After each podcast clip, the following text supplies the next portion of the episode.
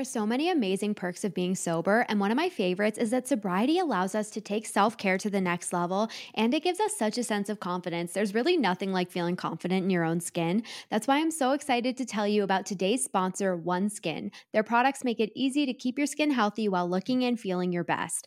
I've told you about how when I got sober, one of my favorite things was starting a skincare routine because that was not something I ever prioritized before. But let's be honest, knowing what the best skincare routine is can be a little overwhelming. That's why I'm excited about OneSkin. There's no complicated routine, no multiple step protocols, just simple, scientifically validated solutions. OneSkin is the world's first skin longevity company. By focusing on the cellular aspects of aging, OneSkin keeps your skin looking and acting younger for longer. Get started today with 15% off using code HAPPIEST at oneskin.co. That's 15% off oneskin.co with code HAPPIEST. After you purchase, they'll ask you where you heard about them. Please support my show and tell them I sent you.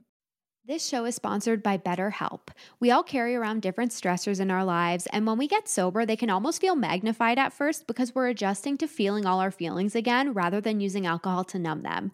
I was honestly really surprised when I got sober at how many emotions came up for me. I remember literally saying, I have so many feelings right now, and it felt really overwhelming having to feel them all. But the great thing about that is that it gave me the clarity and awareness that I had some things to work through, like people pleasing and like my own self talk.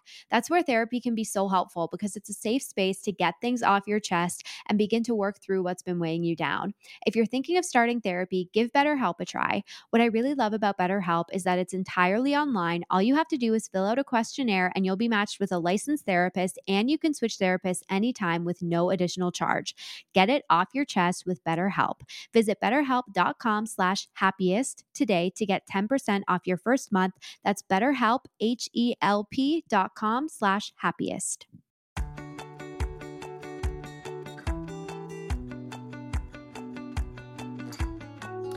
Hello, everyone. Welcome to Happiest Sober Podcast. I hope you're all having an awesome week. How in the hell are we in October already? That is absolutely insane. But I have such a good episode for you today. I'm bringing you a new guest. Today, we're chatting with Matt from the Sober Friends podcast. And oh my God, I loved getting to chat with Matt. I went on his podcast um, not too long ago. That episode came out, I think, a month or two ago. Um, but he is just such a pleasure to chat with. He's he's just such a nice guy with like such a kind heart who just genuinely really wants to help people and just has so much wisdom to offer. He's a 12 stepper, which is always really fun for me to chat with 12 steppers because that wasn't um, the the journey that I took, and I, it's fun to talk to people who have different experiences um, than you. So he just has so many good things to say in this chat. We're gonna get to hear his story and just all of his super valuable advice on maintaining sobriety because he's coming up on 10 years so soon, which is unbelievable. So I'm excited to share this episode with you today. And with that being said, I won't make you wait any longer to hear it. So here is my chat with Matt. That rhymes. hey, Matt, how are you?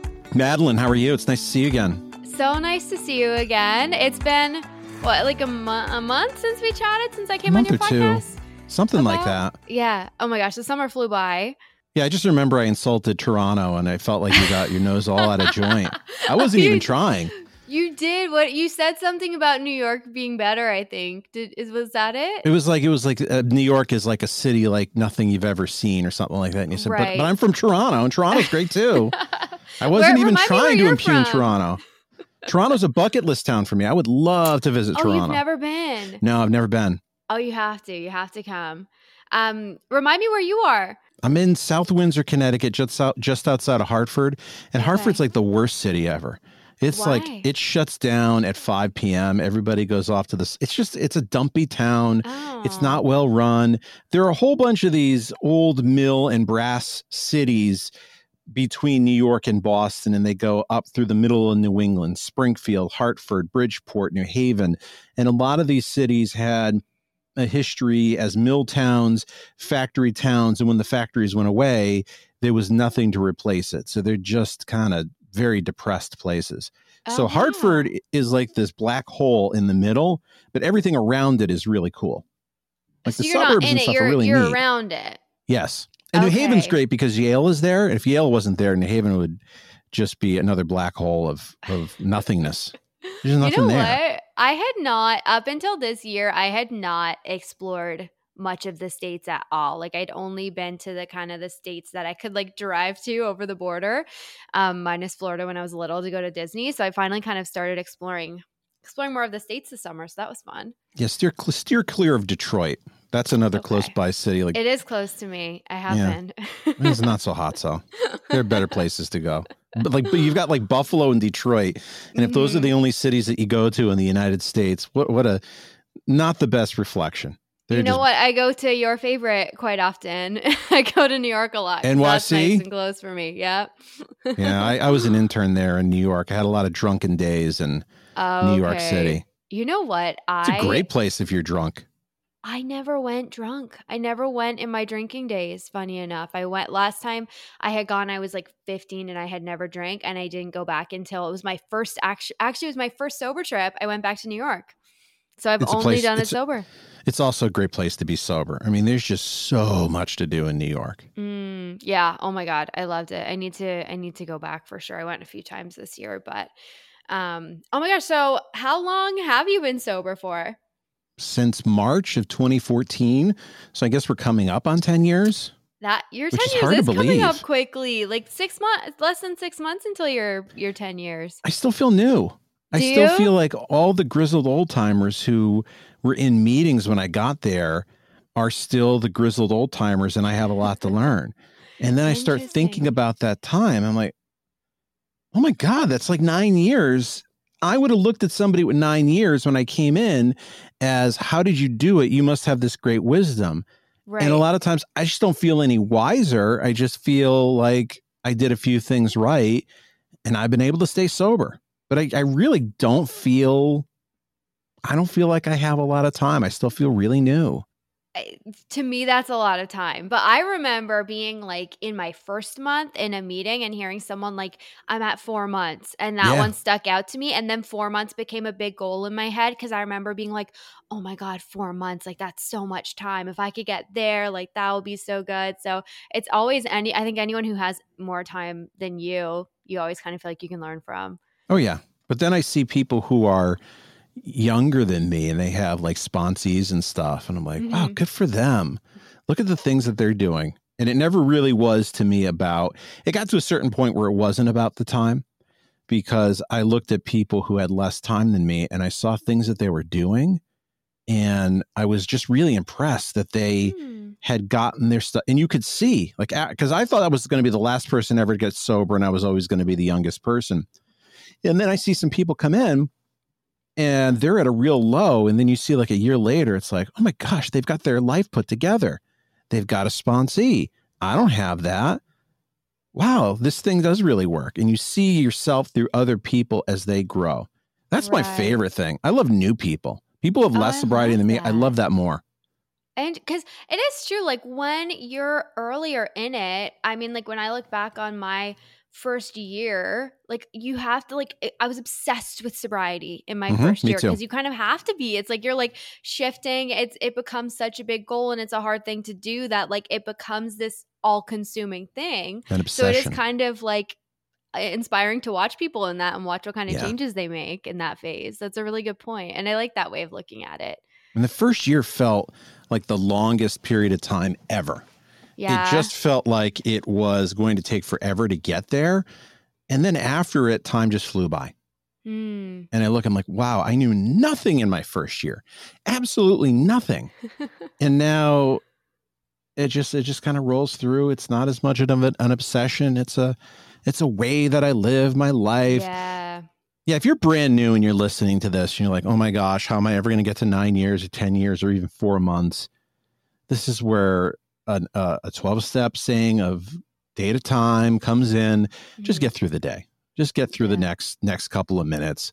Get to the end of this podcast and give yourself a commitment not to drink. That's all you So need to do. So true. Um, oh my gosh. Well, take can you take me back and like share a little bit about your drinking days and like what what led you to the decision to get sober? Yeah, I, I came from a family of alcoholics. My father, I found, was an alcoholic. He beat my mom. My stepfather was emotionally abusive. He drank a lot. My mom drank a lot. I had relatives who drank a lot, so I wasn't going to be an alcoholic. That was the worst mm. thing you could say about somebody. So I wasn't going to be that. And yet I ended up drinking to fit in.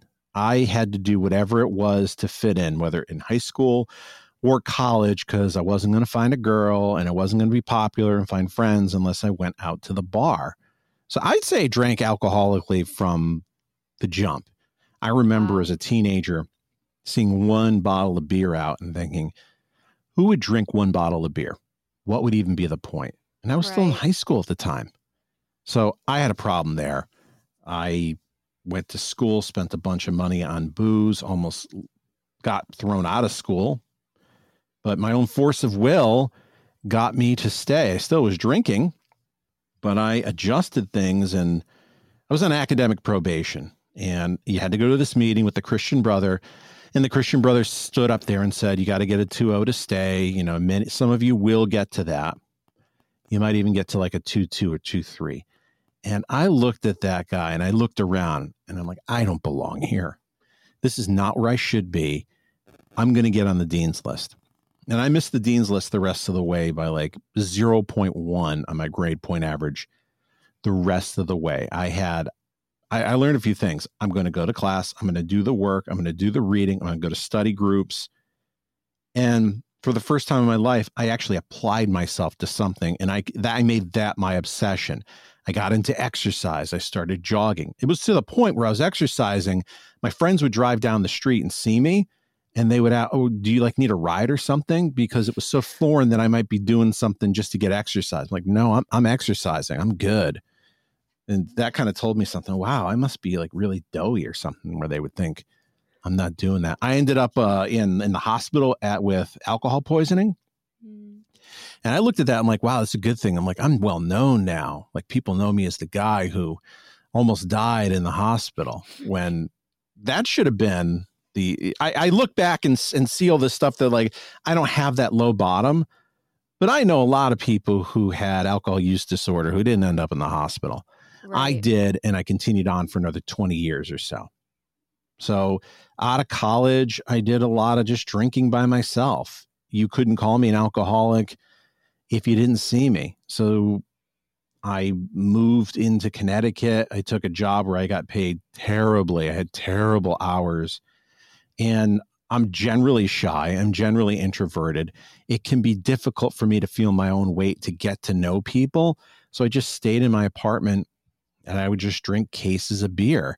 And it was always a fight of I'm going to have so much alcohol, but then I have to stop because after that point, I'm going to be an alcoholic. Like I can have maybe two beers tonight. If I go to three or four, that's the road to alcoholism. So if I'm going to drink, I better not go over that. Right. I heard of somebody who was uh, a friend's father was drinking non alcoholic beer somewhere. And I asked, why is he drinking non alcoholic beer? And they said, well, he had heart surgery. So you have a heart attack or you have a coronary bypass. I heard that you can't drink alcohol anymore. So I didn't want to have any heart problems because the idea of me not drinking would be terrible. That was my fear with heart trouble of not being able to drink. That should tell you I had a big problem because normal drinkers don't think that way. So I'm kind of jumping all over the place. I got married. I found a new job. I started having kids. And no one ever really told me, you have a problem. You should stop. I always felt guilty drinking and I could hold it together being out. Like I could have one beer with dinner because people are around and maybe I have to drive and I could do that and it helped me feel like I don't really have a problem. But I had terrible pain on the inside if I stopped at one beer. The only way I can describe it is it was as though I was wearing a wool sweater on the inside of my body. It just it hurt mm. and I would just try and get through to get home so I can finish the job at home. And then I didn't have to worry about what people would say.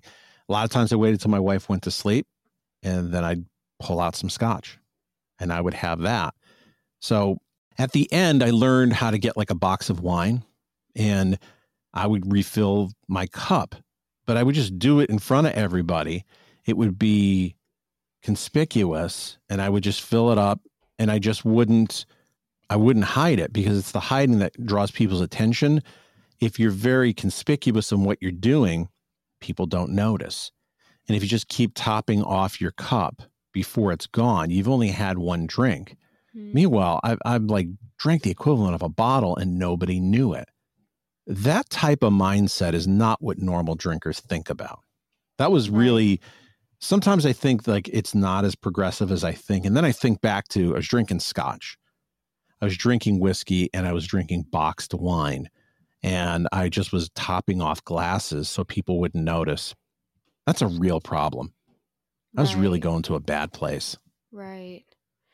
I always find it so fascinating to chat with people who also come from families with alcoholism because for me as well like it played such a part in how I felt about my drinking.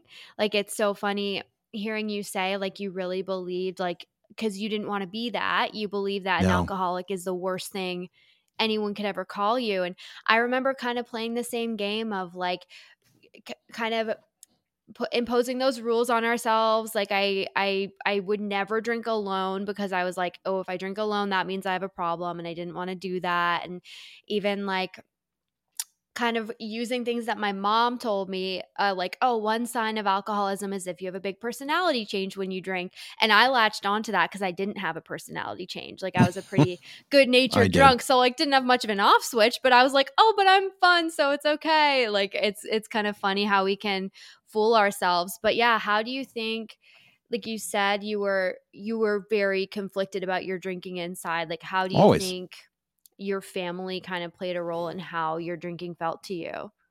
I saw the way people who were in my family drank. Mm-hmm.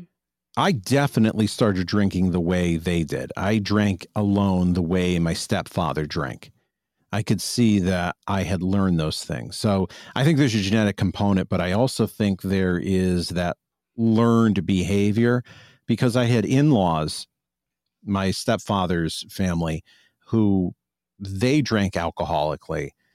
And there was also, when all these people that you're always around are drinking heavily, it's easy to see that as normal.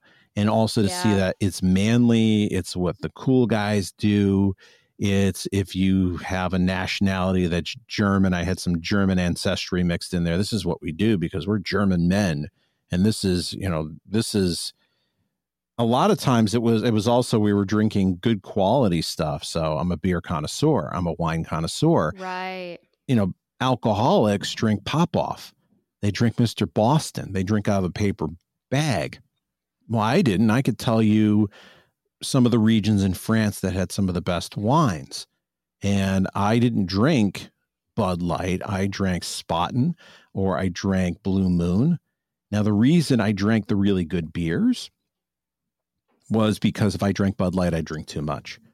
I didn't really taste it. It was easy to go down and it was light in the alcohol. So I would drink Blue Moon or something with a higher alcohol and more taste because I felt like it would slow me down. I will tell you a great sign of alcoholism is I learned that, oh gosh, what is the dark Guinness? So I learned that Guinness was actually a really low alcohol beer. Is it? I always thought it was high. It's low. Oh, I would have thought Way so. Low. I never drank beer. Beer wasn't my thing, so I would have thought it was high too. Yeah. Uh, well, that's good because beer makes you bloated and gives you a big old belly, which is no good. It's full of carbs. You might as well just eat a loaf of bread. I drank Guinness out because it had a full flavor and I could have a few and not feel like I'm going to get a DUI. Mm. And that was one of those things I'd look and see what is, where can I balance out it's high alcohol, but that'll make me drink less. Or it's something like Guinness that I could drink that has this flavor that feels biting, but it doesn't really have a lot of alcohol with it. This is a lot of mental unrest, of right. constantly being out and thinking, do I want to drink? Do I not want to drink? I've had one beer. Do I want a second? If I have a second, am I going to get into trouble? If I space it out, can I have a third? What about drinking water in between? There was mm. constant mental gymnastics yeah. every single time. And it's such a relief now even to go to a restaurant or a bar and walk in and say, this is not going to be a thought in my mind. That, that, that is, that door is totally shut for me. So I have the mental energy for other people. And I look around and see people who are blasted. And I'm just like, oh my God, thank God it's not me. So there is this big fair. I don't know if like fairs, when I say fairs, there are these fairs in New England that are agricultural fairs. I don't know if you have them in Canada where you can go see the biggest turnip or here's the here's the award ribbon cow or okay. this goat has is a blue ribbon goat or whatever. But we have a lot of those. And there's this one in a permanent fairground that's very big. It's called the Big E. And it is you could spend all day walking around. There's rides, there's a midway, there's food, fair food, and that type of stuff but there is beer and there is hard alcohol and there is wine there. And now the cannabis is somewhat legal. We walked around there and it's just like one cloud of cannabis after another. Mm. And I look at these people, everybody's holding a beer. And I'm like, I don't have to deal with that. I was talking to somebody today who's also sober. And I said, you know, one of the great things we never talk about about not being drunk I used to have to pee all the time. Seriously though, it's true, especially as a girl, like the girls' washroom lineup is always so long. Oh yeah. Oh my god. Yeah, that's a great perk. And like somewhere like like a fair is like those are the most disgusting bathrooms on the oh, planet. Yeah. But it's like you can't go five minutes. You've got to space yourself out of where's the bathroom going to be because once I go to the bathroom, I'm going to be peeing every five minutes. We break the seal. Yeah, yeah, break the you know break the seal. yeah. oh God, I thought that was just something I knew. Yeah, I, I would hold, hold, hold, hold because once I break the seal, I was going to have to pee. And I hear people say, you know, you don't have a hangover or this happens. And I think it's worth an Instagram post. You know, the best part of being sober, not having to pee so much, it's not having true. to pee all night. It's true, especially if you're at like a concert or something. Like you're not like missing the show to go line up for the bathroom. So good. And oh my God, yeah, the mental gymnastics, like you said that so well because it really is. It's like, the whole kind of moderation game, if you're going to be out and trying to drink in moderation, it's like that is so much more mentally exhausting than just not having any. And like like having one or two and being like, "Oh, I kind of want to have another." Wishing other people would drink more if you want to. Just like all the shit that comes along with it. It's such freedom to just take it off the table. These fairs have places called beer gardens. Like how am I not going to be drawn to a beer garden with these beers from the best beer in Vermont, the best beer in New Hampshire, or something that's a local brew. Well, I've got to try all of that because it's a special occasion. And because I'm imbibing, I must not be an alcoholic because this is a special occasion. When in reality, right. I'm going to walk around a parking lot just so I can be drunk. And it yeah. is so freeing not to have that as an issue. Like I can buy extra food. It's like, okay, I can take that money and I can buy another steak sandwich maybe and still yeah. pay less than I was doing so before. True. Yeah. And yeah, seeing the drunk people walking around the fair and just being able to be glad, like, thank God that's not me anymore. Yes. Such a good feeling. Oh my, oh my God, they're making fools of themselves. Did I do that? Yeah. Probably. Oh my God. But it, it is. It oh, it's always a great moment of gratitude when you see that. Um, I'm curious to come to because you had mentioned like you never hit any sort of like external rock bottom? Like, what kind of brought you to the decision to get sober? Like, what made you ready to do it? In the back of my mind, I was always worried I had a problem mm-hmm. because I'd read mm-hmm. health books and I tried to. I tried to talk myself out of it, saying some of the health books have gotten really ridiculous, where they're saying you're drinking two or three beers a day. That's the sign of a problem because it's only two or three beers. Well, that's what like three times, like 21 beers a week. That's a lot. So they were right. And I took these online tests that I failed no matter how I tried to score this. And it was just always a thought in my head all the time. And I had periods where I could stop, but I wasn't telling people I was stopping because I had a problem. And I get the most I got to was 10 months, but I was doing That's this all great. on my own. I will tell you, once I started drinking, I couldn't stop again. Mm. I got to that 10 months. I figured I can have this beer one day and I'll do another 10 months. And I couldn't. It was hard to get back into it. So I was watching a show called Switched at Birth, and one of the main characters was a recovering alcoholic. And she was sliding in her behavior. She met this new guy, he was a bartender. She was doing things she shouldn't have. And he finally passes her a glass of wine. And she lifts it up, and you can see in her face that she's doing the wrong thing. And once she drinks it, her face changes. And I looked at that and I said, That is me.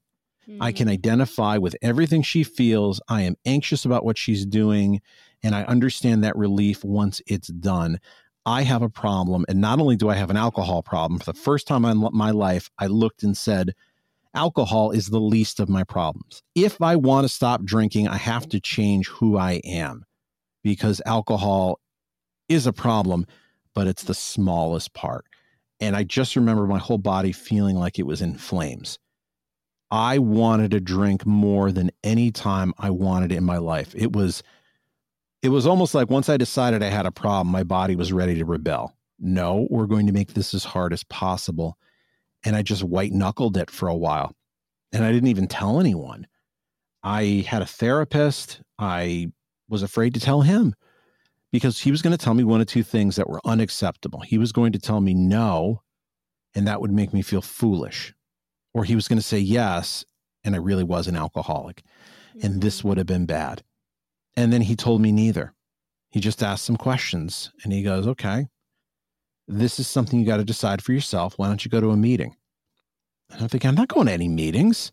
That wasn't in the game plan at all because a meeting is where old men who are homeless sit in the basement of a church with an incandescent light bulb swinging around and they go there because they have nowhere else to go where all hope is lost. And he said, Well, why don't you just go? What's the worst that happens? It's I go, it's going to be uncomfortable. He goes, Yeah, it is going to be uncomfortable.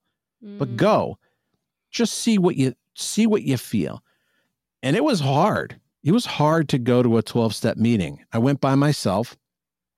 I had to tell my wife I had a problem. That was because she wasn't asking about it. So I had to say, you know, I have this health problem. I think I have alcoholism. And she was very helpful. She's like, yeah, I, I don't think you stood a chance with your family background. So I got dressed up to go to a beginners meeting because I'm I'm very analytical. I look through a book and like okay, there's there's closed meetings, there's open meetings, there's big book meetings, there's beginners meetings. That's where I meet I don't know the board of directors or something, the people who you know go um, help me through the orientation process. That's what it must be. So I dressed up in slacks, a nice button down, and that was not what the meeting was. Just say I was overdressed is an understatement. It was in this not so great part of East Hartford where it was between sober houses. So the, the people who lived in sober houses went there because it was easy to go.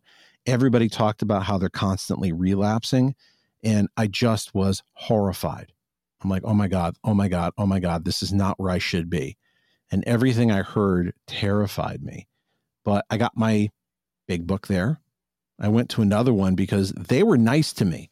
So for the first time in my life, there were people who I didn't know who came up to me to see how I'm doing. Hmm. They asked me questions. They introduced me to people. This was a foreign thing for me. And yeah. I just thought, wow, the AA people are just so nice. And it took me a couple years to realize, no, I was sort of, uh, lack of a better term, a mark. I was somebody that they were helping because they had been there too. When I say a mark, it was it was purposeful. It was purposeful because right. they knew I was the new guy and helping the new guy is something that you do. I just thought I had some type of shimmering personality. But no, it just turns out I was a new guy and this helps them stay sober. But it was something that made me come back. I found a men's meeting that I was terrified to go to because again, every meeting was terrifying. And it was in a big church. And I think I walked through a gymnasium where there was a game. I went through the wrong entrance. And I heard some noises. So I went into that room. It must be the AA. It must be the AA meeting. And it was a Boy Scout meeting. And they all just kind of looked at me. Now I didn't know what to say. I wasn't going to ask where the AA meeting was because I figured they'd call the police. Like this guy is looking for an AA meeting and he's busted up a Boy Scout meeting. So I just looked at them and I just turned around and walked without saying anything. and I heard some voices that it sounded like a party or something. And I'm like, okay, it seems like this is the only other place that it would be, but this can't be it because it sounds happy. Mm-hmm. And it turned hmm. out it was the AA meeting. There was like 50 guys in there. And it was like, I don't know, like before a Rotary meeting or something, or it, uh, some get together, but everybody was happy.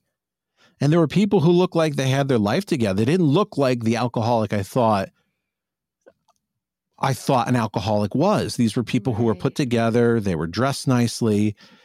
There were people who there were there were all types of people there. But again, they brought me in. They I, I had new guy written all over my head.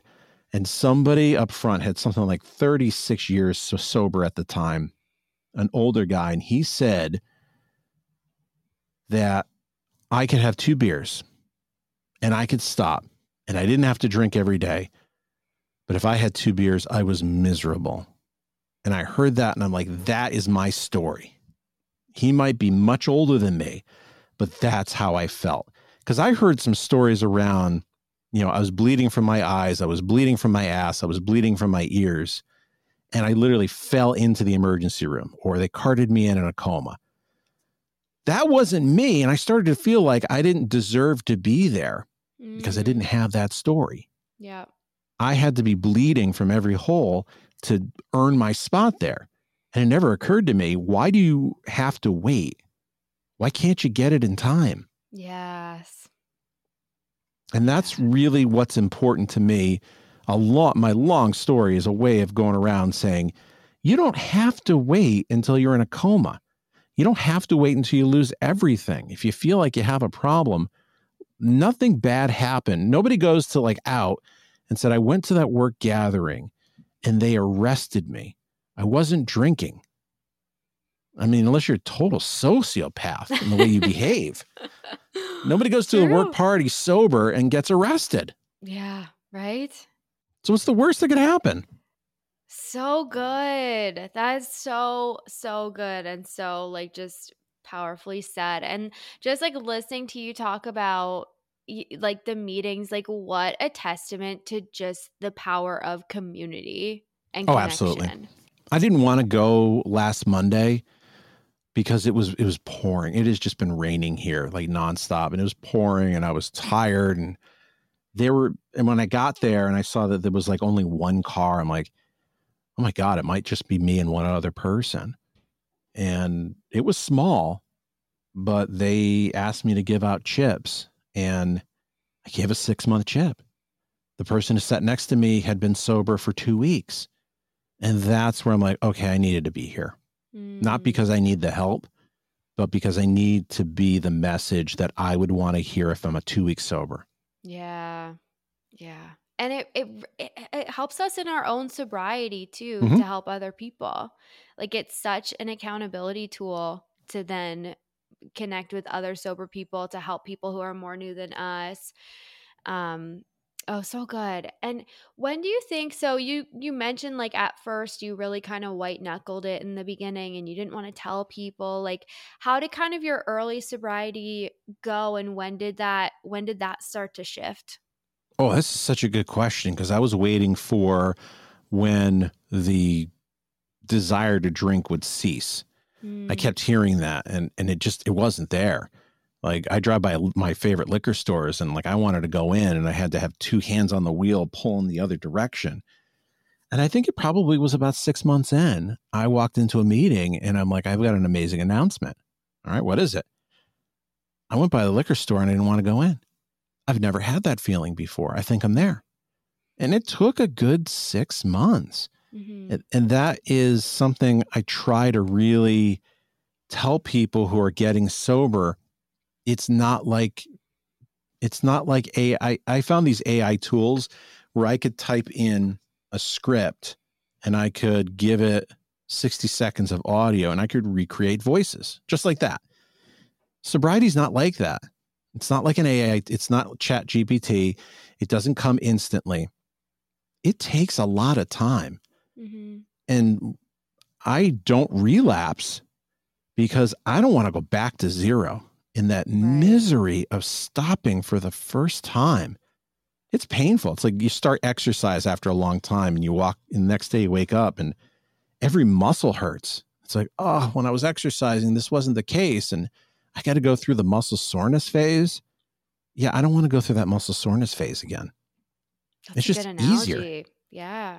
It's just easier not to and just continue doing what I'm doing. Like podcasting is the thing that is one of those things that, you know, if I know I'm going to be on your podcast today, I can't be drunk. Right. I'm going to make you look like a fool. I'm going to be a fool. That is a level of accountability that if I'm out in the public square, I have to walk the walk. So that's an extra level of accountability for me. And if people reach out, I've got to be a good steward and help them. Yeah, so true. And for something I'm so curious to chat with you about, because we kind of talked about it a little bit when I was on your podcast, but being like a sober parent. Mm-hmm. How has that been for you? And how does that how does that kind of change what kind of dad you are? I didn't realize it until a couple years in that the kids started behaving differently with them. They were always mom's kids. And I think to some level, they're always going to be mom's kids. There's a lot of them, they just gravitate towards mom. My nine year old always, like, if I go out for a dog walk, they'll let me go alone. If mom goes for a dog walk, they're going with her.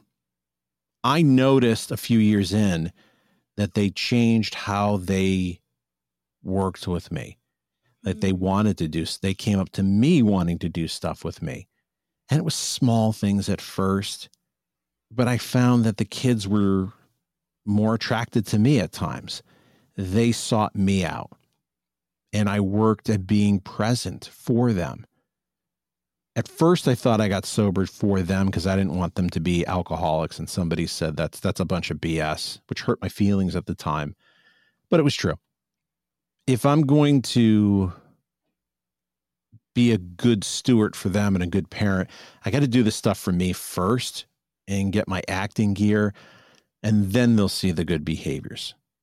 But being a sober parent, I'm very open with them. We talk about it a lot Mm-hmm. My 15 year old son said, I'm never going to drink or do drugs. And I'm like, oh, you're, you're a wonderful boy for saying that, but that's not something you can promise right now. Right. But God bless you. Uh, I will say the kids now have a little easier because I have seen the, he tells me about the, the, the stoners in school. They're kind of outcasts. Like the really? people who are always drunk and are stoned, they're kind of like people look down their nose at them. Huh.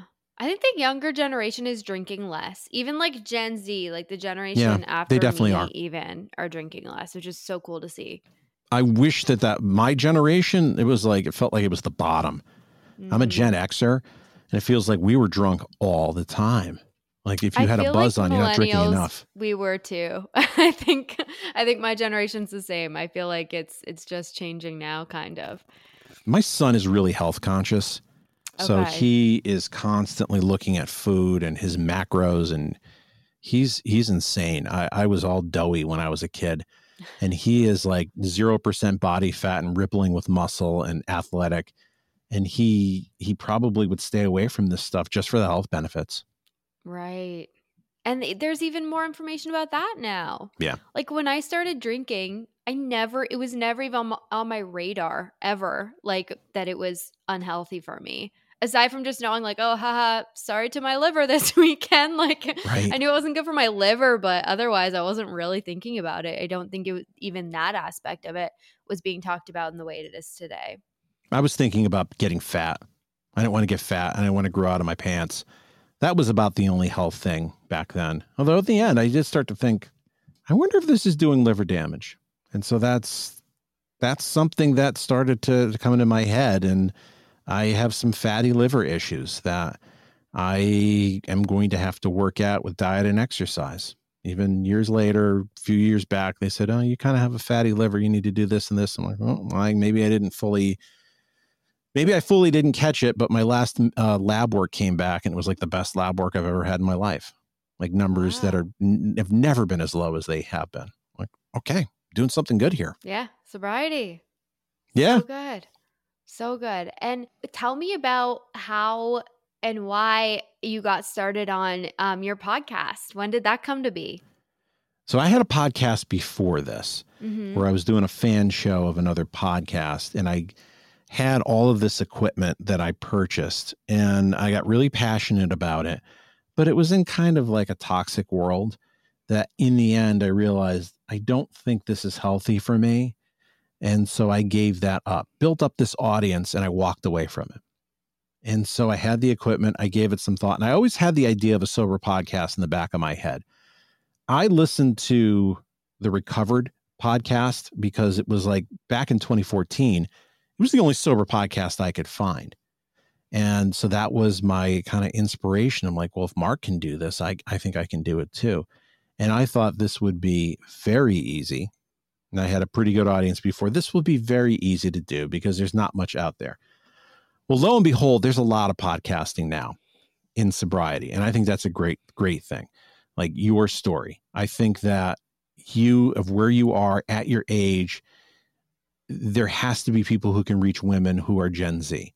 There has to be something that can reach old men. There are like gay AA podcasts.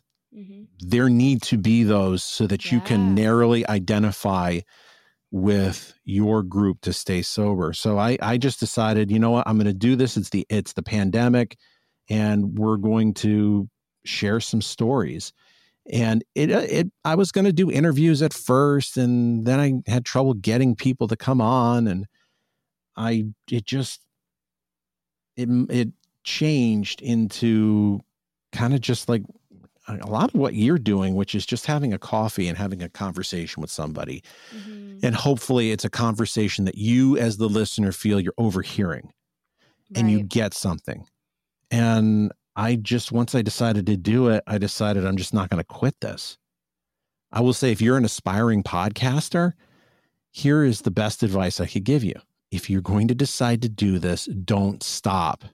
It may take you 100, 200, 300 episodes you may not see the gains immediately but it's much like sobriety like you have to keep doing it and working at it you will not be joe rogan overnight but you know in this space you won't be joe rogan but you might change a life mm. there are mm. things that you can do and you'll get that letter every once in a while that somebody said i heard this this and this and it really helped me and then i look back and say i don't remember saying that at all I don't remember what you're talking about at all, but thank you so much. So I think that answers it. I had the equipment, I had this yeah. other need, and it was always in the back of my head. I think I can do this.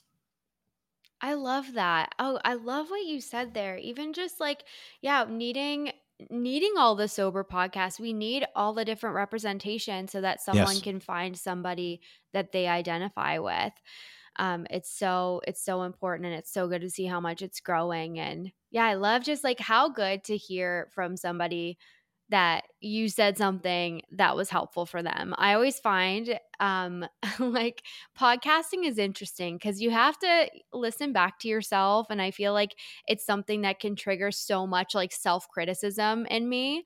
And sometimes I'll be like, "Oh my god, this episode's garbage. I don't even want to put it out." and then I I always am just like, "I'm not going to I'm not going to ever listen to that thought. I'm just going to put it out into the world." And then sometimes that's the one that I get someone like, "Oh my god, that's exactly what I needed to hear. And just like that makes it worth it. I'm like, okay, if it was just for that person, then like that's great.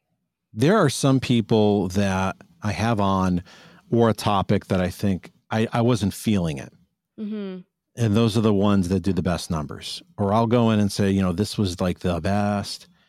And then it does nothing. And there are times I look at the numbers, I'm like, I can't explain why this doesn't seem to be doing very well right now. Or why has this blown up? Like, why is my day after higher than my day of? Which doesn't generally happen. Like, highest, the highest, this is some good inside podcasting baseball. Like, when you drop an episode, that's usually your best day of the week. And then there's some days it's like two days later is my best day of the week. And like, why? Why is that where a lot of people are listening? I didn't drop anything. So funny. I know. Podcasting is a it's a whole it's a whole oh, world, it's, but it's its own drug. Yeah. But it's it is it's so fun. It's so fun seeing more and more popping up and getting like I just love getting to have these conversations. It's so fun. It's so fun to get to connect with people from all over and hear all the different stories. That's what I love too. So I mm-hmm. love like we would have no reason to talk. You're in Toronto. You're, yeah. you're pretty far away. I'm in New England. We'd have and, and you're you're different age than me. You're you're much younger than me. I feel like everybody's much younger than me. Yet it shows you that regardless of your age or your gender, who you are, if you have an alcohol problem, you have plenty to talk about. It's that, it is an instant connection. Like I feel like you can meet anyone who's sober and you have an instant bond and you have like such this common thing that you can talk about and relate on. Yeah, no matter what your demographic is. Right. You can, the 76 year old man is somebody that you can invite over to dinner and you have plenty to talk about. You 100%. shouldn't, but you do because that's all because uh, their insides are the same as your insides. Mm-hmm. That's all that mm-hmm. counts. So true. Um, how would you say so now like you're coming up on 10 years which is crazy and when you kind of look back at like y- your life as a drinker and coming up to 10 years of sobriety like how how has it changed your life? I look back and say i didn't need this.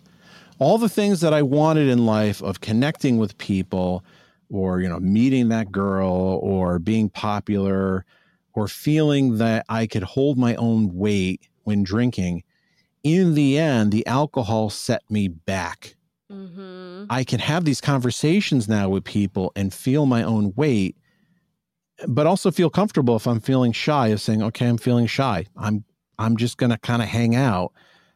I don't have I all the things I was looking for with alcohol, I have found removing the alcohol. And it wasn't just the removing of the alcohol, is I learned some things about me and I have new tools in place that fill the hole that alcohol had. It's like what I learned is this spackle that I put over the wall that I could fill that hole that I don't just have to keep pouring something some liquid down it to fix the problem.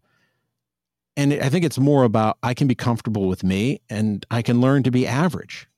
That's the thing. I always wanted to be way above average because if I was excellent, then I could feel normal. If I'm average, it's okay. Hmm. I've learned to listen to other people. If I'm uncomfortable talking to somebody, I strike up a conversation and ask them questions and I get them talking about them and I can listen to them.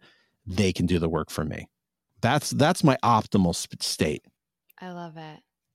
I love that. And yeah, just even just like the the growth that comes from it and the realization like exactly what you said that you drank because you wanted to feel confident, you wanted to feel good about yourself, you wanted to be this like excellent, larger than life personality and realizing it really it really does set you back like all the reasons that you want to drink alcohol actually is hindering all of those right. things it's preventing us from getting them and when we get sober that's when we get to actually do the work and then really tap into those things within ourselves for real yeah and life gets better hmm so much better so much mm-hmm. better what are some of the tools you mentioned you had like tools once you once you removed alcohol? What were some of the ones?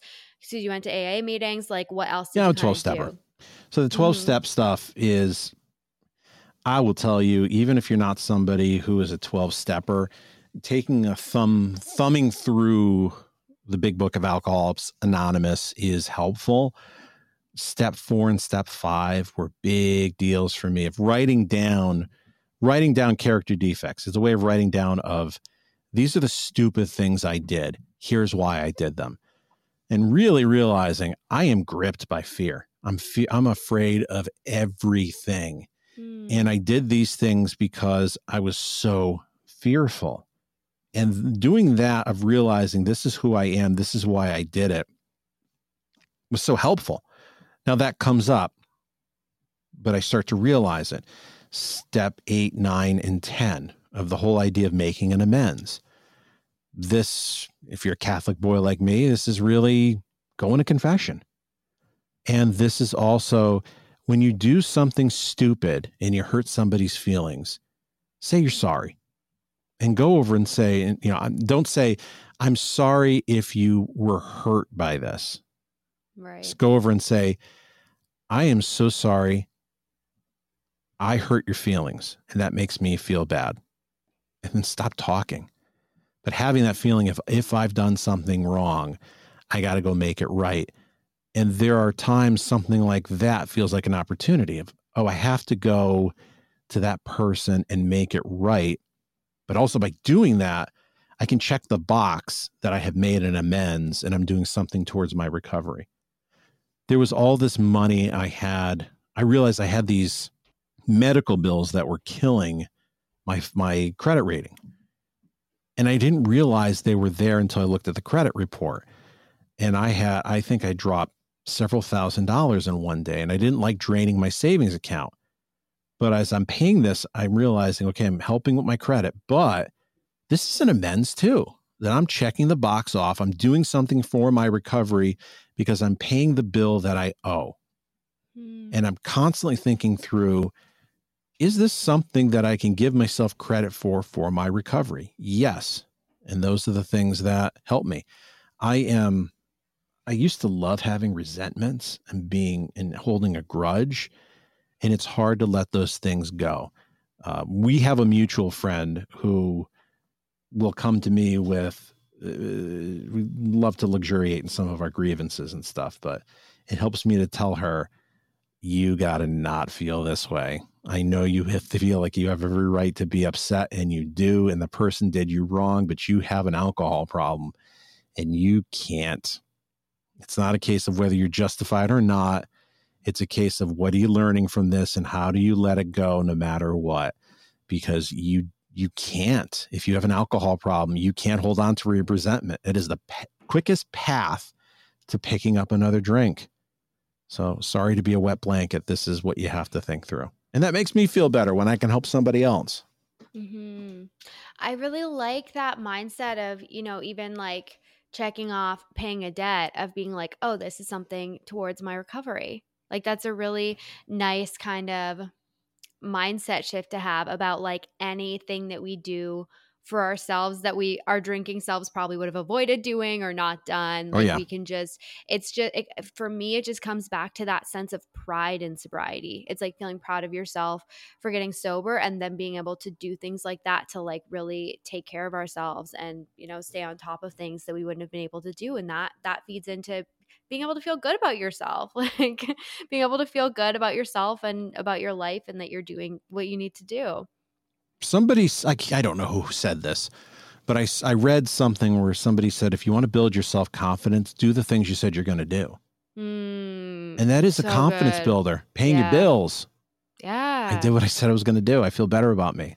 Yeah i heard someone say in a meeting one time um, esteemable acts build self-esteem Yep. And that one, that one really, really stuck with me because that, like, I heard that in a sobriety meeting early on, and I was like, oh my god, even like little things. I was like, I get ready for bed now at night, like that.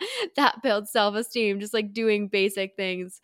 Um, Making the bed in the morning. Yeah, right. Little things like that. Little things. Yeah, uh, the little things are the big things. They really are.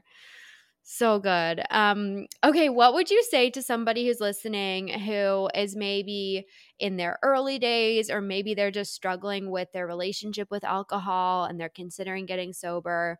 Um, what what kind of advice would you give to that person? Have a support system. Mm. Don't do this alone. What is wonderful today is there's so many support systems out there. For me, it's 12 steps. By no means is the tw- are the 12 steps the be all and end all nowadays. I still think it's the the um, oh gosh, what's the term for it? It's the uh, golden something or other. It's the it's the gold standard. But there are things that are out there. What comes to mind is there's like smart recovery. There's recovery. Uh, recovery Elevator has its own program. There's so much. There's Patreon groups. There's you just being on Instagram and and interacting with people if you have nothing there. If you in, if you interact with somebody who's somewhat good on instagram and has good sobriety they'll reach back out or somebody else in the comments will reach out to you. I, I do it all the time when i see somebody's in pain. Find somebody. If if you know aa is not your thing the only the only criteria for membership is a desire to stop drinking. You could go to an aa meeting just to hang out and meet new people Nobody's going to say, well, you're doing it wrong because you're not doing the steps. You can go to a meeting and meet some people. I think this is especially true if you're a woman. I go to a lot of meetings and there's like only a handful of women. So it's special in my mind, gearing this towards what can we do to help women come in because it just feels like it's a tougher on ramp of mm-hmm. if you're if you're a woman find another woman that you can talk to even if it's some you know 80 year old woman who's sober or a family member find somebody who can go through this with you you are more likely to be successful it's that feeling of alone that is going to guide you back to a drink mm. So good. So well said. And so true. There are so many options now. Like there's so many different options. You can find things on Instagram, you can find people.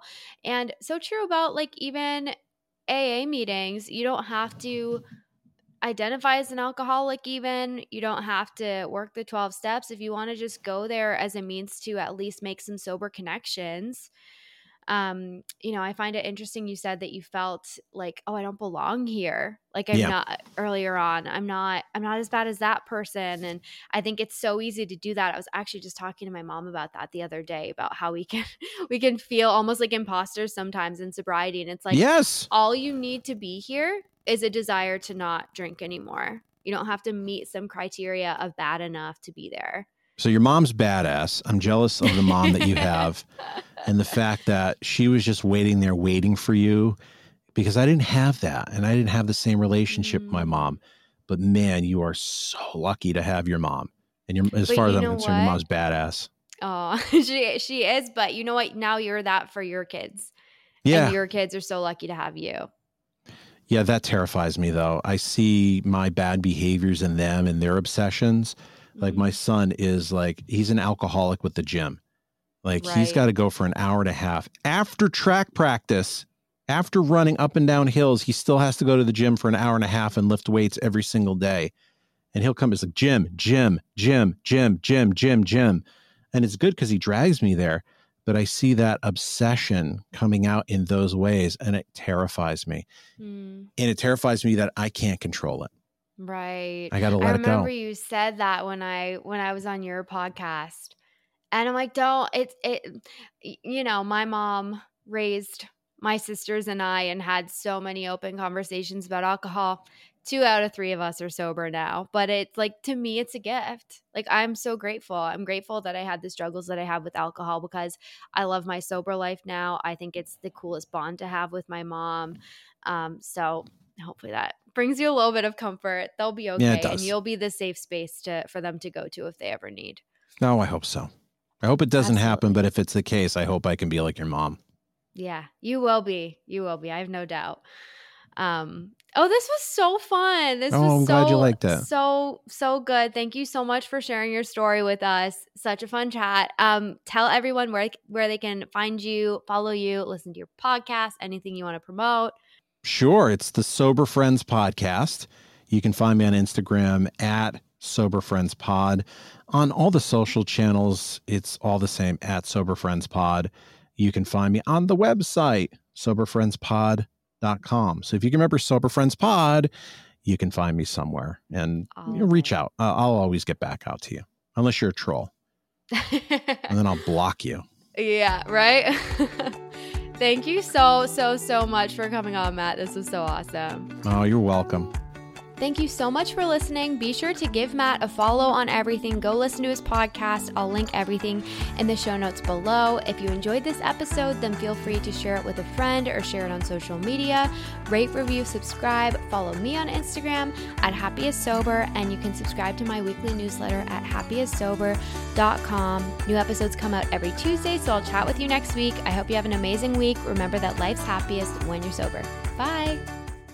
Addiction impacts all of us. Addiction's consequences run through all of us. From ourselves to our loved ones and through our communities, addiction creates so much loss and grief. My name is Duane Osterlind, and I'm the host of the Addicted Mind podcast, a show featuring personal stories, expert guests, and vital information about addiction and addiction recovery. We'll talk with leading treatment providers to discuss the latest research and treatment options for this devastating disease and advocate for mental health awareness. We discuss topics like the importance of creating a community of support to helping loved ones to some of the latest research on psychedelic medicines. The Addicted Mind podcast has been about creating hope listening to stories of many amazing people that have overcome addiction and are thriving. If you or a loved one is struggling with addiction, subscribe to the Addicted Mind podcast wherever you get your podcasts or check out theaddictedmind.com. New episodes every Monday. See you there.